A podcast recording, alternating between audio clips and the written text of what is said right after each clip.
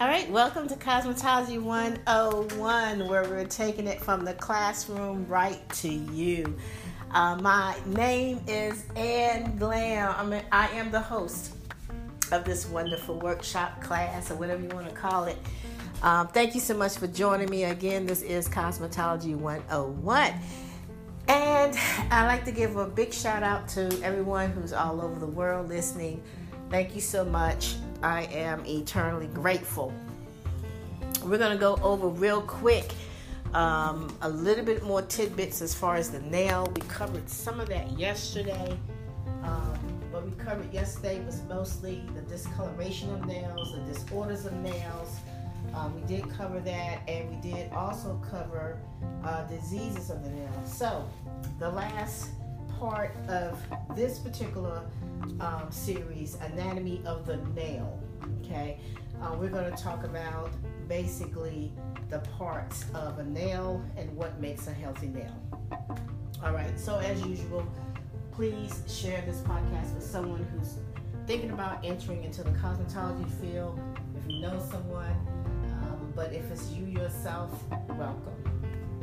All right, so a healthy nail, all right, and you can always come back and listen at it and take notes. Um, a healthy nail is slightly pink, smooth, curved, and without ridges. Okay, and it's free from disease. This is a need to know. Um, as I mentioned in my other podcast, need to know is generally what might be on the test or might be in the test that you're doing inside your classroom if you decide to go to cosmetology school. So, this is a need to know. The other is FYI for your information, just something for you to know to pass along or for self knowledge. So, a healthy nail again is slightly pink, smooth, curved, and without ridges, and is free from disease. That's a healthy nail. Now we're going to go over the parts of a nail. This is a need to know as well. Parts of the nail, you have the matrix, okay? You have the nail plate, you have the nail bed, you have the mantle, you have the nail root, and then of course, free edge, which is basically the tip of your real nail. Okay, so again, you have the matrix, you have the nail plate, you have the nail bed, have the nail mantle, you have the nail root, and then you have the free edge. Now, the nail plate, which is called the basically the nail body, okay, it is most noticeable um, part is the most noticeable part of the nail and it's thin, hard. Um, light can pass through it, and it's constructed in layers. So again, the nail plate again is called the nail body. Okay, it is the most noticeable portion of the nail. Then you have your free edge. Your free edge is the part of the nail plate that's not attached to the skin. Okay, extending above the fingertip.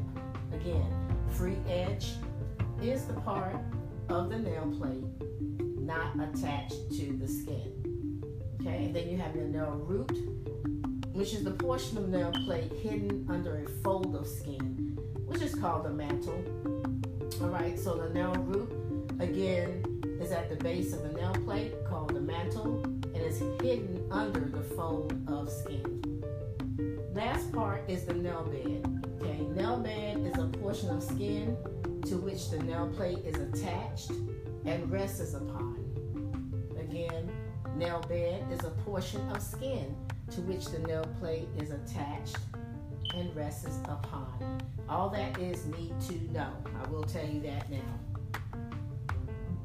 Okay, just to go back over um, the problem causing um, things that affect the nail, and we talked about bacteria, which is a one cell microorganism, which is called germs or microbes. Okay, again, if you remember, there are two types of bacteria. When I talked about it in my last podcast, which is pathogenic and non pathogenic. And please remember that pathogenic bacteria is harmful and cause disease and dis- cause disease. Sorry. Okay, so make sure this is a need to know. you need to know your two types of bacteria. You need to know what bacteria is. You need to know what infection is. And again, infection can be caused by bacteria or viruses that enter the body. Signs of infection basically heat in the affected area. It feels hot to touch.